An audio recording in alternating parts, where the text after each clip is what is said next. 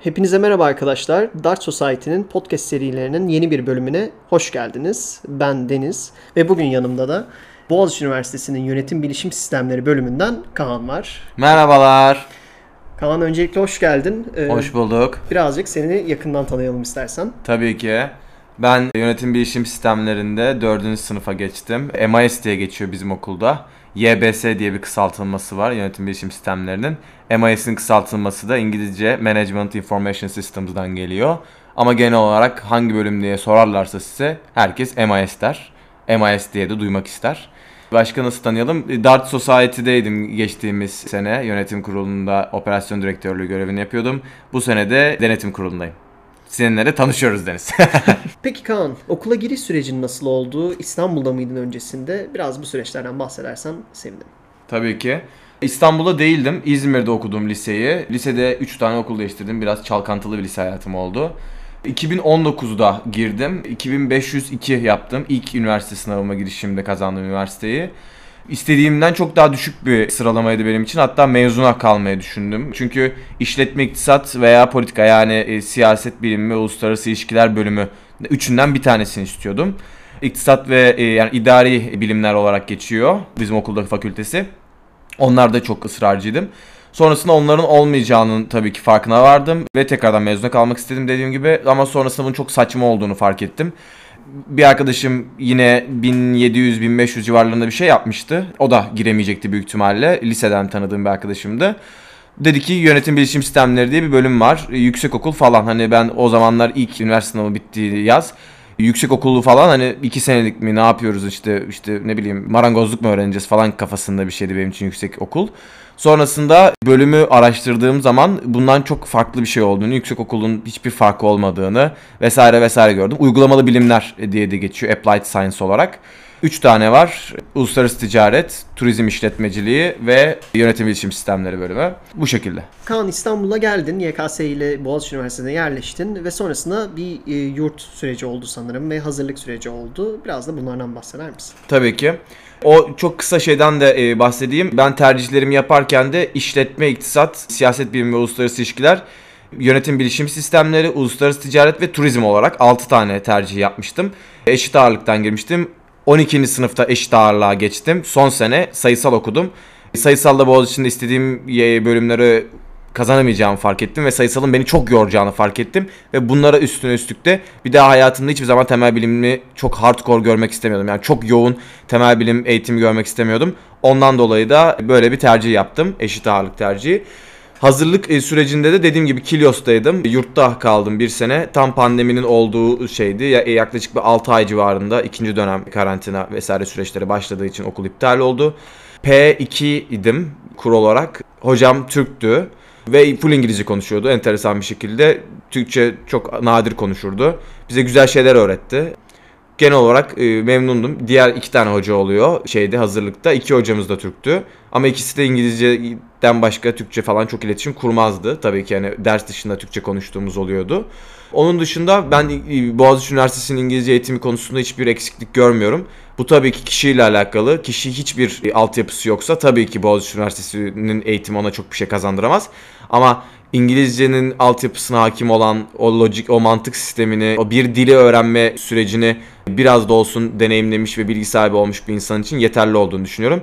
Ve keza eklem olarak da hazırlıkta ve genel olarak Boğaziçi'nin bütün eğitim sistemindeki benimsediği o düşünce felsefesi öğrencinin kendi kendine bir şeyler öğrenmesini sevk ediyor. Onu teşvik ediyor. O yüzden de hiçbir zaman hani hocalarınız sizi elinizden tutup da veya işte kolunuzdan tutup da bir şey yapmaya zorlamaz.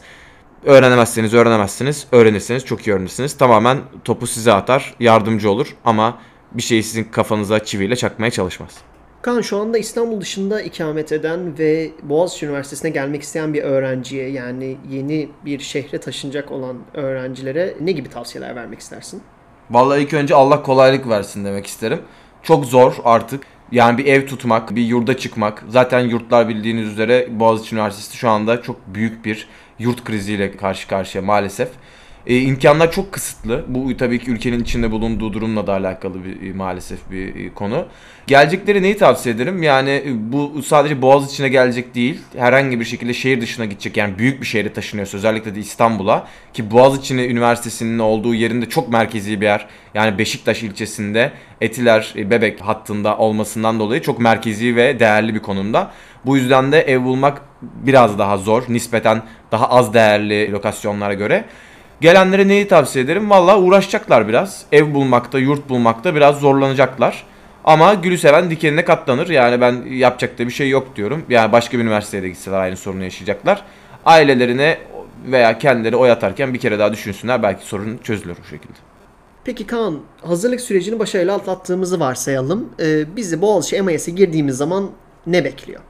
Hı hı. Şimdi şöyle, e, bu soruya hemen bekleme şöyle bir cevap verebilirim. Boğaziçi Üniversitesi'nde hazırlığı geçmekte sorun yaşayan insanlara tavsiyem Boğaziçi Üniversitesi'nin hazırlığı geçme yani BUEPT Proficiency e, yeterlilik sınavını yani geçmekle alakalı bir yöntem var. Yani writing, speaking veya listening neyse artık o şey sizin şey yaptığınız sınav çeşidi. Onları da e, Boğaziçi Üniversitesi'nin yıllardır süre gelmiş bir kabul etme veya uygun gördüğü bir adet var. Onu öğrenmenizi tavsiye ederim. Onu öğrenmeden bazı insanlar çok İngilizce bilse bile geçemeyebiliyorlar. MIS'e geçtik, hazırlığı geçtik. MIS'e geldik. Bölüm bizi nasıl karşılıyor? Bölüm bizi ilk sınıfta çok güzel karşılıyor.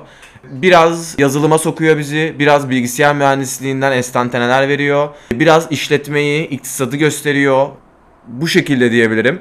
Yani birinci sınıf çok zor değil. E, genel konulara giriş. Ben burada ne öğreneceğim, MIS'te nasıl bir sürecim olacağın küçük bir fragmanı gibi birinci sınıf. Ve dediğim gibi çok zorlamıyor hocalar.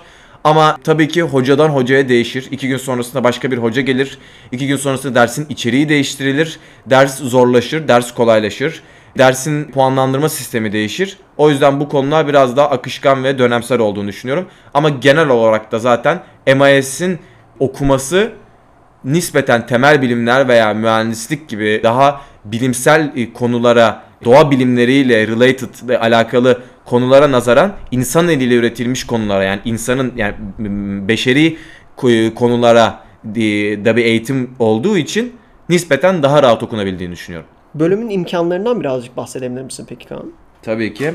Şimdi şöyle başlayayım ilk önce. Boğaziçi Üniversitesi'nde bu Naci İnci'nin e, atanmasıyla birlikte gelişmelerden bir tanesi de yüksek okul olan bu uygulamalı bilimler fakültesinin uygulamalar bilimler e, şeyinin alanının fakülteye dönüştürülmesi, yönetim bilimleri fakültesine dönüştürülmesi. Bu tabii ki akademisyenler için ve öğrenciler için bir takım avantajlar sağlayabiliyor tabii ki regülasyondan dolayı. Ama bana sorarsanız ne değişti? Hiçbir şey değişmedi. Tabi algısı olarak yüksek okuldan mezun olmakla fakülteden mezun olmak arasında farklar olabilir. Ama bu benim için önemli değildi. O yüzden hani böyle bir şey yapıldığı mantıklı oldu mu kime göre neye göredir. Ama günün sonuna gel gelindiği zaman öğrenciler için bir nebze de olsa avantajlı olduğunu söyleyebilirim. İmkanlar konusunda da şöyle çok fazla zaten laboratuvar vesaire gibi bir temel bilimlerde veya bir mühendislikte olduğu gibi böyle bir deneysel laboratuvarlarımız yok. Bizim laboratuvarlarımız e, bilgisayar üzerinden uygulamalar, yazılımlar, programlama dilleridir vesairedir. Bunun gibi şeyler üzerinden kurgulanır. O yüzden de bilgisayar, monitör, klavye vesaire gibi şeyler yeterlidir ki zaten bununla alakalı MIS bölümünde mezunlarımızın da desteğiyle, çeşitli firmaların da desteğiyle e, zaten güzel ve yeterli donanıma sahip laboratuvarlar mevcut. O konuda bir sorun yok. İmkanlar olarak da dediğim gibi zorunlu stajımız var. 60 iş günü zorunlu stajımız var. Bunu iki parçada yapmanız gerekiyor. Hangi alanda mesela kimya okuyan bir insanın zorunlu stajında belki kimya sektörü zorunludur. Ama MIS'te böyle bir şey yok. Siz işletme veya işte dış ticarette de yapabilirsiniz. Muhasebede de yapabilirsiniz insan kaynaklarında da yapabilirsiniz, yazılımda da yapabilirsiniz vesaire vesaire yani. O yüzden o konuda daha rahat ve geniş bir spektrum var. İmkanlar konusunda belki hocalara e, değinebilirim burada. Okuldaki akademisyenler ya özellikle okuldaki demeyeyim bizim bölümdeki akademisyenlerin ben yeterli olduğunu düşünüyorum genel ölçüde. Öğrenciyi çok zora sokmak e, veya onları e, gereğinden fazla zorlamak gibi bir niyetleri yok. Bence şeyin idrakındalar. Yani bir dersi veren bir öğrencinin o dersi illa %100 benimseyip %100 çok iyi bilmesi gerekmediğini düşünüyorlar. Daha pratik bir bölüm. Daha pratik hayata ve gündelik hayata seni hazırlayan, öğrencileri hazırlayan bir bölüm. Teorikten olabildiğince uzaklaşan, olabildiğince dediğim gibi günlük hayatta insanın kullanımı ihtiyacına binaen şekillenmiş bir bölüm. Belki bölümün neden çıktığını, neden dünyada böyle bir bölüme ihtiyacı olup böyle bir bölüm inşa edildiğini, kurulduğunu açıklarız. Dediğim gibi hocaların yeterli olduğunu düşünüyorum. Hocaların ilgisi konusunda bu tamamen zaten sübjektif bir şeydir. Bazı insan yardımcıdır, bazı insan değildir. Hocalarda da bu böyle. Hocadan hocaya bu değişir. Ama genel olarak akademisyenlerin maillere cevap vermesi veya kendi alanlarındaki dersler konusunda ben yeterli hassasiyet ve ilgide olduklarını düşünüyorum. Bunda tabii ki kitle derslerinin olmaması yani havuz derslerinin olmaması, bölümdeki bütün derslerin MIS kodlu yani kendine özel e, bölüm e, olması hem sınıftaki insan sayısının az olması yani öğrenci sayısının az olmasına öğretmenin de e, akademisyene daha az öğrenciyle muhatap olmasına, öğrenciyle daha iyi iletişim kurabilmesine vesaire vesaire gibi süreçlere şey yapıyor. Kaan, MAS bölümünün e, teorik eğitimden ziyade biraz daha pratik eğitime odaklandığını söyledin. E, fakat bu kulağa güzel gelse de eminim ki birçok zorluğu vardır. Özellikle projeler ve ödevler gibi zorlukları olduğunu düşünüyorum ben. Biraz bunlardan bahsedersen çok sevinirim. Hı hı. Şimdi şöyle dediğim gibi pratik çok daha ağırlıklı. Zaten bir sektörel bir ihtiyaca yani ekonomik bir ihtiyaç olduğu için özel sektörün doğal seleksiyonunda ihtiyaç duyulan bir pozisyon, ihtiyaç duyulan bir görev biçimi, bir de eğitim desturu olduğu için MIS diye bir bölüm ortaya çıkıyor 80'lerde. Daha çok internetin hayatımıza girmesiyle çıkan bir şey. Bunu şey gibi düşünebilirsiniz. MIS aslında şunu yapıyor. MIS o yüzden daha pratik diye söylüyorum. MIS'in genel tanımı zaten şudur. Middleman olarak yani aracı olarak geçer. İşletmeciden de dilinden anlar, işi yapanın da dilinden anlar. Yani mühendisin vesaire de işin dilinden anlar. Mühendis neyi nasıl yapacağını bilir ama neden yapacağını bilmez. İşletmeci de neden neyi yapması gerektiğini bilir ama nasıl yapacağını bilmez. MIS'ci bu ikisinin de ne yap, neyi nasıl yapacağını, neyi nasıl düşündüğünü, neye ihtiyacı olduğunu vesaire bilir bu ikisinin arasındaki iletişimi sağlar ve işlerin, üretimin, aynı zamanda da yönetimin bir arada e, bir harmoni halinde e, devam etmesini sağlar. Ödevler dediğim gibi e, daha çok proje üzerine yoğunlaşır. Bizim puanla derslerimizin çok büyük bir çoğunluğunun puanlandırması sadece midterm yani vize veya sadece finalden ibaret değildir. Sadece bir sını, sınavla bizim neticelendirilmemiz olmuyor genelde. Hocalar daha bunu interaktif yapmaya gayret gösteriyorlar. Nedir? Örnek sunum, çok fazla yaptığımız şeylerden bir tanesidir. Proje hazırlamak. Özellikle grup projelerine çok fazla önem veriliyor. MIS'e girdiğimden beri kaç saat meetingler, görüşmeler yapmışımdır. Video konferanslar, fiziksel görüşmeler bilemiyorum. Yani çok fazla takım çalışmasını, gerçekten bir şirketimiz varmış, gerçekten sanki bir iş kuruyormuşuz, gerçekten sanki büyük bir işletmenin içerisinde bir organizasyon, organizasyonel bir ne derler, organizasyonel bir yapının içerisinde bir görev yapıyormuşuz. Bir projeyi yönetiyormuşuz. Bir proje oluşturuyormuşuz edasıyla. Derslerimiz ilerliyor. Bunu yazılım olarak da söyleyebilirim. Bir işletme ve yaratıcılık alanları söyleyebilirim. Genel olarak derslerin puanlandırılma sistemi karmaşık oluyor. Bunun içerisinde proje yapmaktır, sunum yapmaktır, işte yazılı doküman ayarlamaktır, işte fiziksel olarak hitabet şeklinde sunum yapmaktır. Tabii ki sınavları da giriyoruz. Bunlar çoktan seçmeli sınavlar oluyor, açık uçlu sınavlar oluyor e, vesaire vesaire. Biraz fazla ders konuştuk. Peki okulun ortamı sence nasıl ya da bölümünüzün ortamı nasıl? Tabii ki. Şimdi bununla alakalı şöyle bir parametre var. Bu yönetim bilimleri yani olan bu uygulamalı bilimler işte MIS, Uluslararası Ticaret ve Turizm. Bu, bu bölümler Hisar kampüsünde olduğu için insanlar biraz daha hani üvey evlat muamelesi yapıyor. Ama şöyle söyleyeyim hiçbir eksiklik ben bu zamana kadar çekmedim. Tabii ki güneyde bir dersinin olması bu arada güneyde derslerinde oluyor. Sen çünkü serbest seçmelin var bir sürü. Complementary elective'in var, unrestricted yani serbest seçmelin var, tamamlayıcı seçmelin var, zorunlu bölüm seçmelin var, ETR'm var, TK dersin var, yani Türkçe dersin var, tarih dersin var. Bir sürü zorunlu alman gereken ders var. Ve illa senin kuzeyde, güneyde, herhangi bir kampüste e, senin zaten herhangi bir binada e, dersin olabiliyor. O yüzden bunun eksikliğini hiçbir zaman ben çekmedim ama çeken insanlar tabii ki var.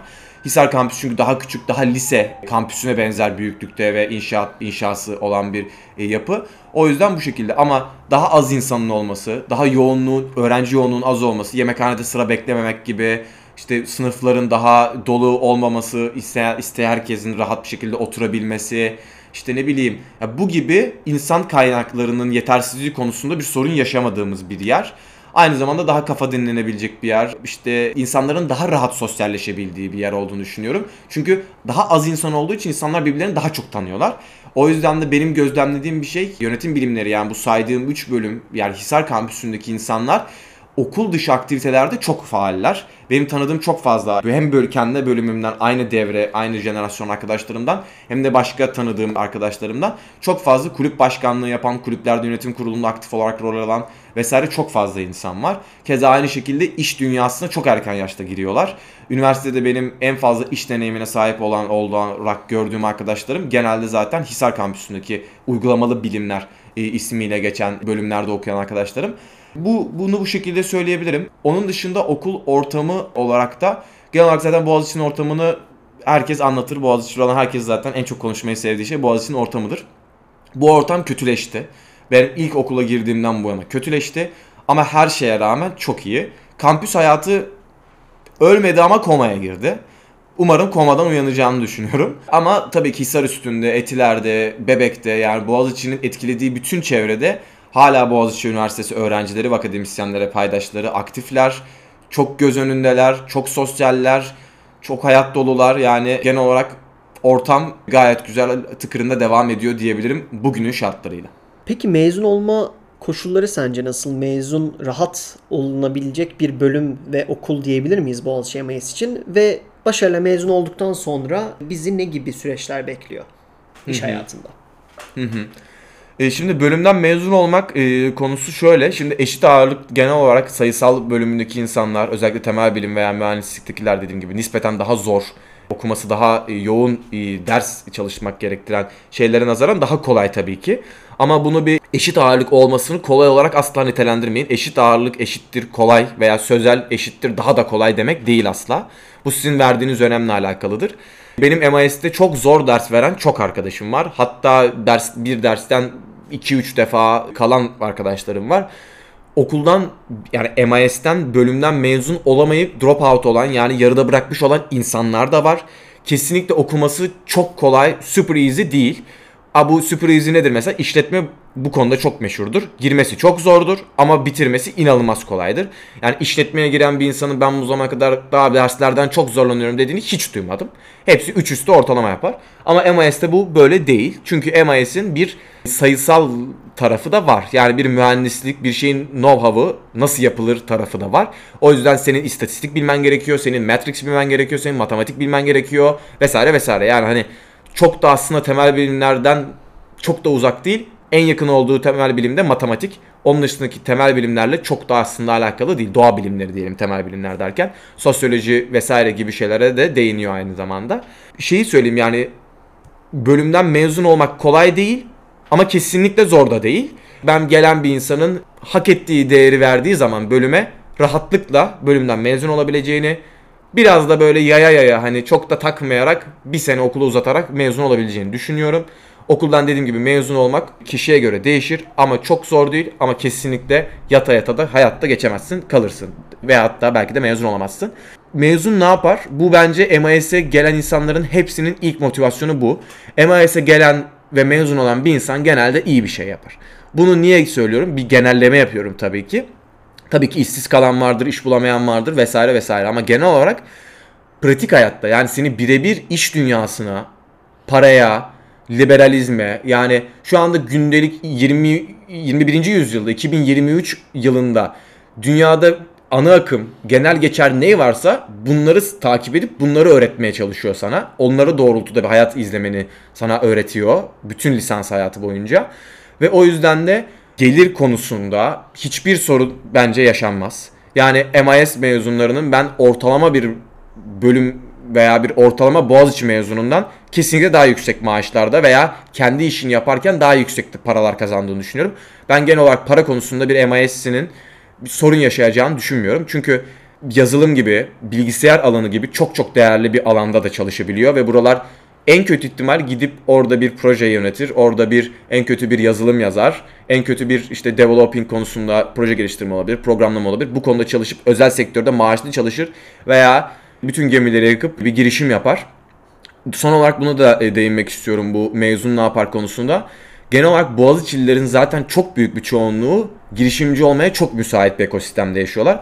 Buna felsefe okuyan da dahil, psikoloji okuyan da dahil, moleküler biyoloji okuyan da dahil, fizik okuyan da dahil, hepsi dahil. Yani aklınıza gelebilen bütün yani okul öncesi öğretmenlik de dahil buna. Yani aklınıza gelebilen bütün Boğaziçi bölümleri kendi işini yapmak adı altında girişimcilik diyelim buna. Bu STK da olabilir. İlla para, profit yani kar amaçlı şeyler olmasına gerek yok. Kendi bir şey lideri olma, bir, bir takım çalışması bu gibi şeylere çok meyilli şekilde bir eğitimi görüyor. Bu öğretiliyor. O yüzden MIS mezunlarının çok büyük bir çoğunluğunun şu anda hem Türkiye'de hem de yurt dışında kendi işlerini yaptığını ve bunlardan çok ciddi anlamda başarılar elde ettiğini görüyoruz. Genel olarak mezunları ne yapar diye bana sorarsa birisi mezunları rahattır ama mezunlarının şu konuda bir tık eksikleri olduğunu düşünüyorum. Diğer Boğaziçi Üniversitesi mezunlarına göre MIS daha pratik ve gündelik hayata endeksli bir bölüm olduğu için iş, bu işlerin içerisinde çok fazla maneviyat veya çok fazla felsefi alanda kafa yormaz. O yüzden de MIS mezununu yaptığı bir işte veya çalıştığı bir alanda belki çok fazla anlam bulunamayabilir. Yani neden böyle bir iş yapılıyor? Böyle bir şey gerek var mı? Doğa için zararlı, işte buna artık gerek yok denebilir. Çünkü daha çok realite üzerinden, gündelik parametreler, dünyanın gerçekleri üzerinden işler yapmayı sana öğretir. Seversin, sevmezsin. Sosyolojide sana etik öğretilir. Ama MIS daha para odaklı, daha özel sektör odaklı, daha e, competitive yani rekabetçi iş dünyası, rekabetçi insanlar bu yönelik bir şey oluşturduğu için modern yaşama yönelik bir hayat ideali çerçevesinde kurulur. Ve bunu söyleyebilirim. Mezunlar bu şekilde, mezun bu şekilde olunuyor gibi görüyorum ben genel olarak. Peki Kaan, MAS'e girip mezun olan bir insan sence akademisyen olarak hayatına devam edebilir mi? Ya da akademisyen olmak isteyen bir insan için MAS doğru bir bölüm müdür? Buna şöyle hızlıca cevap verebilirim. Zaten uzun uzun mezunun nasıl bir ideolojide mezun olan bir insanın genel çerçevesi nasıl olur bunu anlatmaya çalıştım o stereotype'ı. Bence şudur kesinlikle MIS, Uluslararası Ticaret ve Turizm İşletmeciliği gibi veya başka bir bölüm de vardır başka bir üniversitede veya Boğaziçi'nde. Bence olması gereken şey şudur. Akademisyen olmak isteyen bir insanın gerçekten okuduğu bölümün bilim yapıyor veya değişmeyen bir şeyle ilgilenmesi gerekir. Yani bugün olup da iki gün sonrasında yani obsolete denen yani e, modası geçmeyen bir şeyle uğraşması gerekir. Şimdiden çok net vaziyette söyleyeyim. Akademisyen olmak isteyen veya akademik çalışmalar yürütmek isteyen bir insanın naçizane görüşüm MIS'e ve türevleri bölümlere gelmemesi gerekir. Çünkü bunlar e, buna göre dizayn edilmiş şeyler değildir. Bunlar gerçek hayattaki pratik implementasyonlar, uygulamalar için üretilmiş şeylerdir. Ya gidip de bu işin akademisyeni olmak isterseniz bilgisayar mühendisi olmanızı tavsiye ederim. Ya eğer bu işin IT alanı ile ilgileneceksiniz. Keza bunun organizasyonel veya yönetimsel alanı ile ilgilenecekseniz de veya ekonomik alanı ile ilgileneceksiniz de işletme, ekonomi, sosyoloji vesaire gibi daha gerçekten size bu konuda daha doygun ve tatmin edici bir eğitim sunan bir şey tavsiye ederim. Kesinlikle akademi isteyen bir kişinin gelmesini tavsiye etmiyorum şiddetle. Kaan o zaman sana son bir soru sormak istiyorum. Birçok belki dinleyen öğrencilerin de merak edebileceği bir soru bu.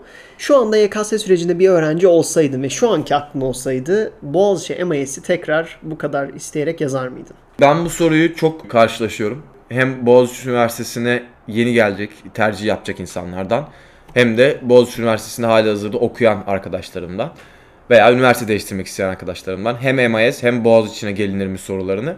Ben bununla alakalı her zaman aynı şeyi söylüyorum. Bin kere üniversite sınavına girsem, bininde de üniversite sınavında birinci olsam, bin kere MIS'e gelirim ve Boğaziçi'ne gelirim.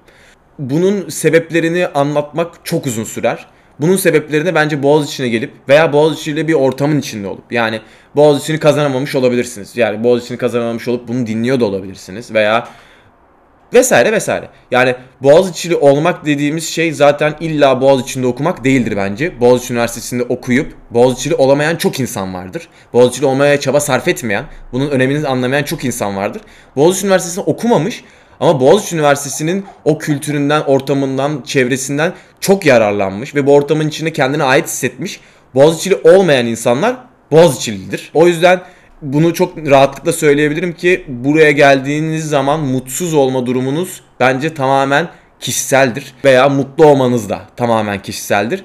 O yüzden ben e, bu tarz deneyimlerin kesinlikle birebir elden deneyimlenerek algılanması taraftarıyım. Benim söylemem size kesinlikle doğru bir perspektif katacağını düşünmüyorum. Ama şunu söyleyebilirim size. Bu kesinlikle denenmeye değer bir şey. E, Dediğim gibi ben her defasında hayatta bin kere daha aynı şeyi tercih etme şansım olsa her defasında aynı tercihi yapardım. O kadar tatmin aldım. Çünkü bir uyandığınız gün Boğaz içinde ertesi günden çok farklı veya önceki günden çok farklı. Her gün farklı bir güne uyanıyorsunuz. Bunun sebebi de tamamen insanların bakış açısıyla alakalı. Bu insanlar tabii ki başka üniversitelerde de var. Bunun tek farkı Boğaziçi'nde bu insanların çoğunlukta olması ve çok daha fazla olmaları. Ee, uzun lafın kısası iyi ki Boğaziçi'liyim. İyi ki bu okulda okudum. İyi ki bu bölümde okudum. Umarım iyi bir şekilde mezun olup bir Boğaziçi mezunu da olmak isterim. O da işin farklı bir süreci. Ama uzun lafın kısası şunu merak ederseniz yani bir daha olsa tercih eder miydin? İşte bölüm veya okul neyse. İkisi de benim için aynı çünkü. Boğaziçi'nin ve MIS'te aynı şekilde memnunum. Şunu söylemek isterim size mezunluk konseptiyle alakalı. Boğaziçi Üniversitesi'nin kültürü size şunu vermeye çalışıyor. Siz ne Boğaziçi'ne gelmeden önce, ne Boğaziçi'nde okurken, ne de mezun olurken ve ne de ölüm döşeğindeyken hiçbir zaman bir şeyin tamı olmuyorsunuz. Tam bir Boğaziçi'li, tam bir bir şey olmuyorsunuz. Sürekli sana öğrenmeyi, sürekli bir sürecin içerisinde, bir akışın içerisinde olmayı ve sürekli daha iyisi için çabalamayı öğreten bir kültür bu. O yüzden de daha iyi bir insan, daha iyi bir Boğaziçi'li olmak için her zaman çalışmaya devam ediyoruz. Durum bu. Kaan bize bu değerli bilgileri verdiği için çok teşekkür ederiz. ben teşekkür ederim. Gerçekten Boğaziçi ve MIS hakkında birçok insanın kafasındaki soru işaretini ben bu podcast ile silineceğini düşünüyorum. Dinleyen herkese de çok teşekkür ederiz. Dart Society'nin başka podcastlerinde görüşmek üzere. Kendinize çok iyi bakın.